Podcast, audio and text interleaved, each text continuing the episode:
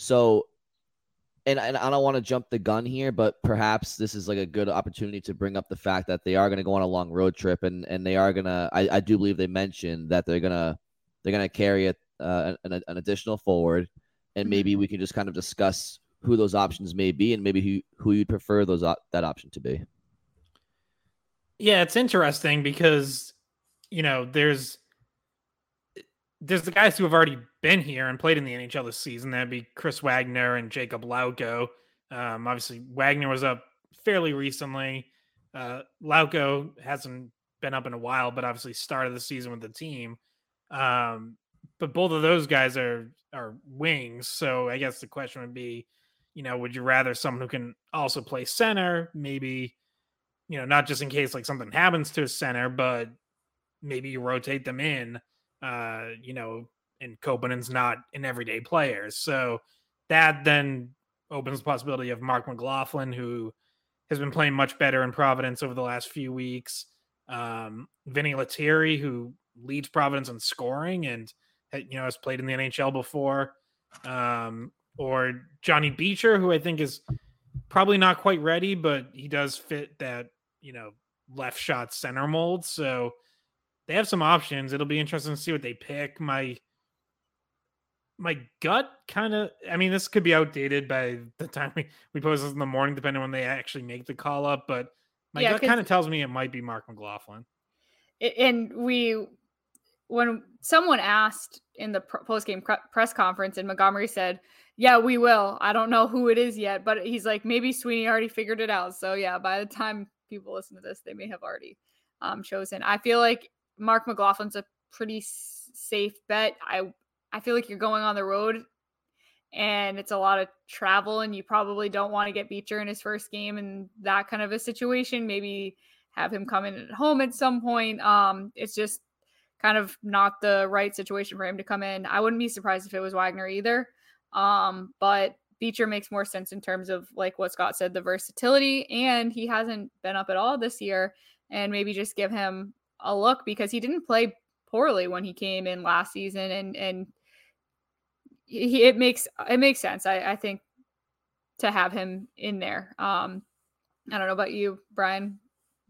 Well, I think that um, Vinny Lettieri is points wise. He's having a great year in Providence. Uh, he's a right-handed shot, which goes against him because again they're trying to replace a left-handed shot in Nosek, uh, and, I don't think they want to tinker too much of that fourth line dynamic.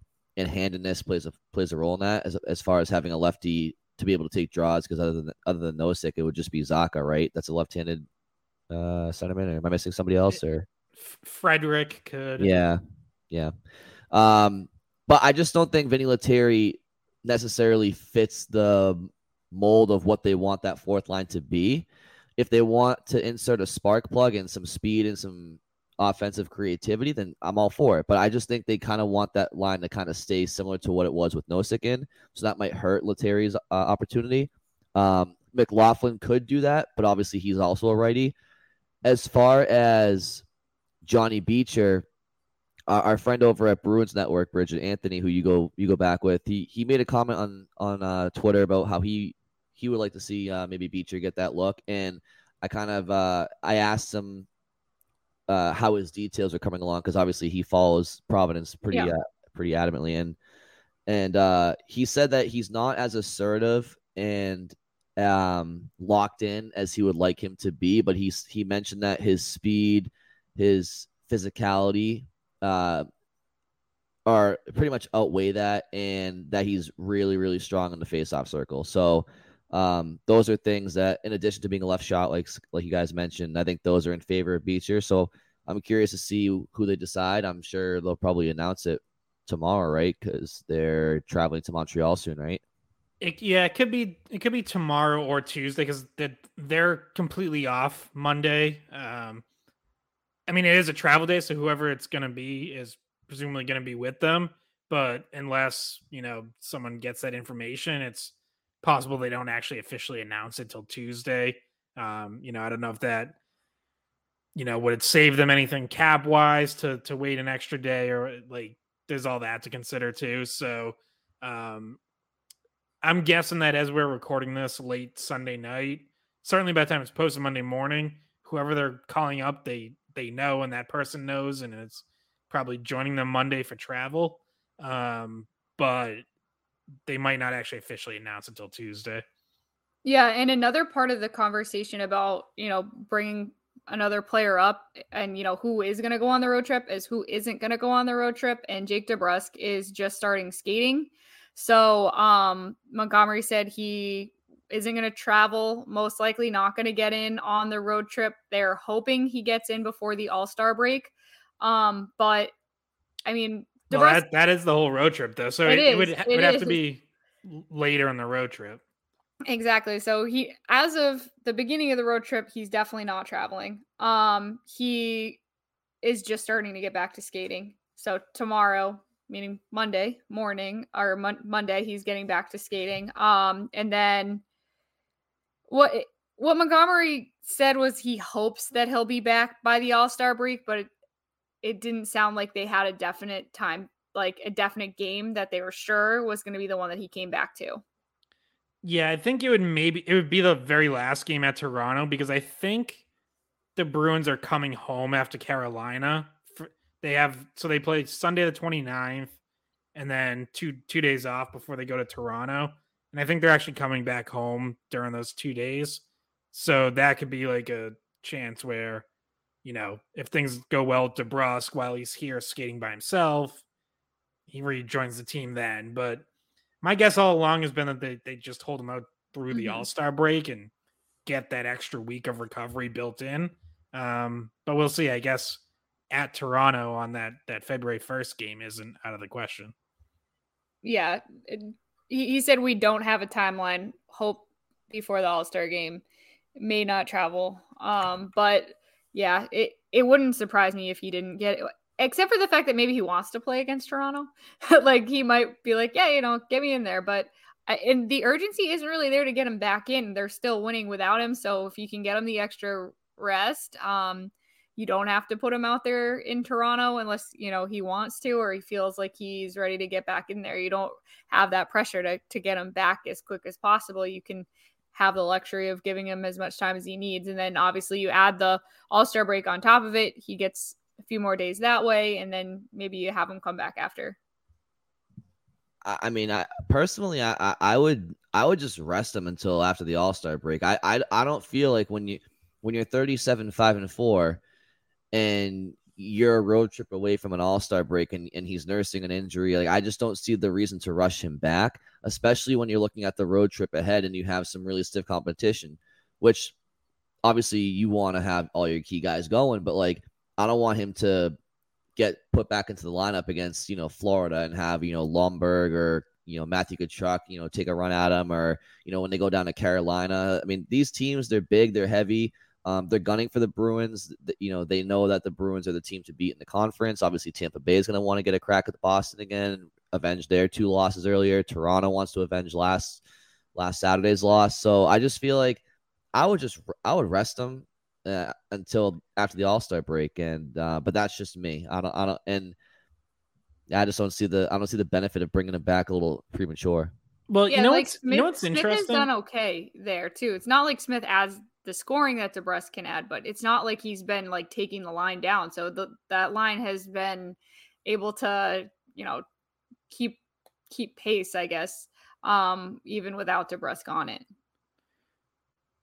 so one thing I wanted to see what you guys think about this because you know Jim Montgomery a couple times has talked about like potentially using load management later in the season.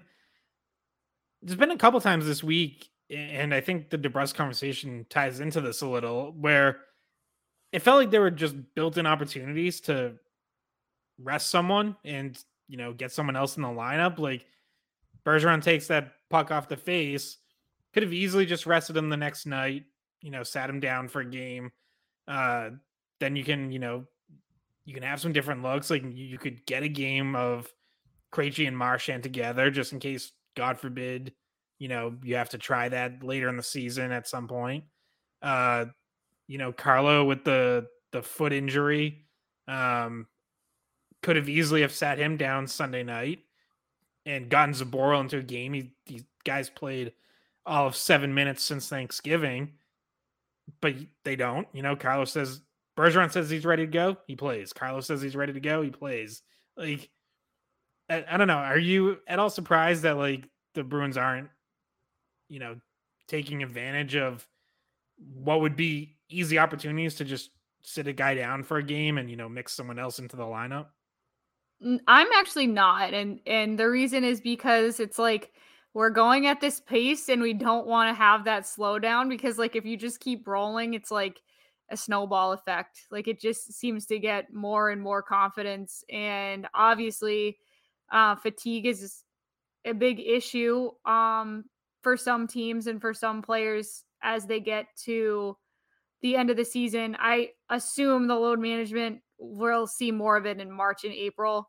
Um, but as of right now, like you have this ball rolling and you don't want to see like the hiccup that we've all been kind of like waiting for and looking for and it hasn't happened so maybe just roll with guys are excited to play guys want to get out there and you know the training staff is taking their word for it that they don't feel worn down so that they're so they're going to just keep letting them roll with it and something you mentioned last podcast, one, one of you mentioned was just that good good luck trying to get Bergeron to sit if he doesn't want to sit. Like he if he wants to play, which he does every night, like you gonna tell him not to. Like he's he's an important guy on the bench too. So like there's guys that their voices on the bench are important too. So everybody just seems like they're having fun, want to be part of it, and just want to keep steamrolling people like a super team. So that it doesn't surprise me as of January that they're not doing it, but it would surprise me more in March and April. Yeah, I, I echo exactly what Bridgette said. I think as we speak on January 23rd, uh, earlier in the year, it was a sprint to get off to the best start possible. You had key guys out. And then when you got those key guys back, it was like, okay, they're back, but now we have to start to establish what this group looks like as a team. Um, and then you obviously had the team gear up towards the Winter Classic. Nobody was going to rest before that because they kind of wanted to be playing at their best. But you know, at now exactly what Bridgette said. I would I would be surprised if March was just not a complete like massive load management for Bergeron and and and and others, Krejci, um, especially if if if if everything's locked up the way we think it's going to be. Um, I think I think then you'll start to see it. And I, and I want to see that. Like I don't want I don't want to I don't want these guys to be running. I, I I could care less about breaking regular season records. I could care less about you know uh, if the Bruins the Bruins have a chance to win their 60th game. Like I, I don't care. Like I'll take Bergeron off of the lineup if it means he's not going to take a shot off the ankle or get or get hurt before the playoffs. So or the nose again for the hundredth yeah. time. Yeah, yeah, exactly. So uh, to to answer your question, Scott, to this point, not surprised. Um, but going forward, I would be. Um, so I completely echo what Bridgette said. Yeah, and I think looking ahead, like there's going to be a lot of opportunities in March and April for load management because I don't know if you guys have looked at this, but like I don't think I've ever seen a schedule like what they have in March and April did you know they have five straight weekends of back to backs on Saturday and Sundays?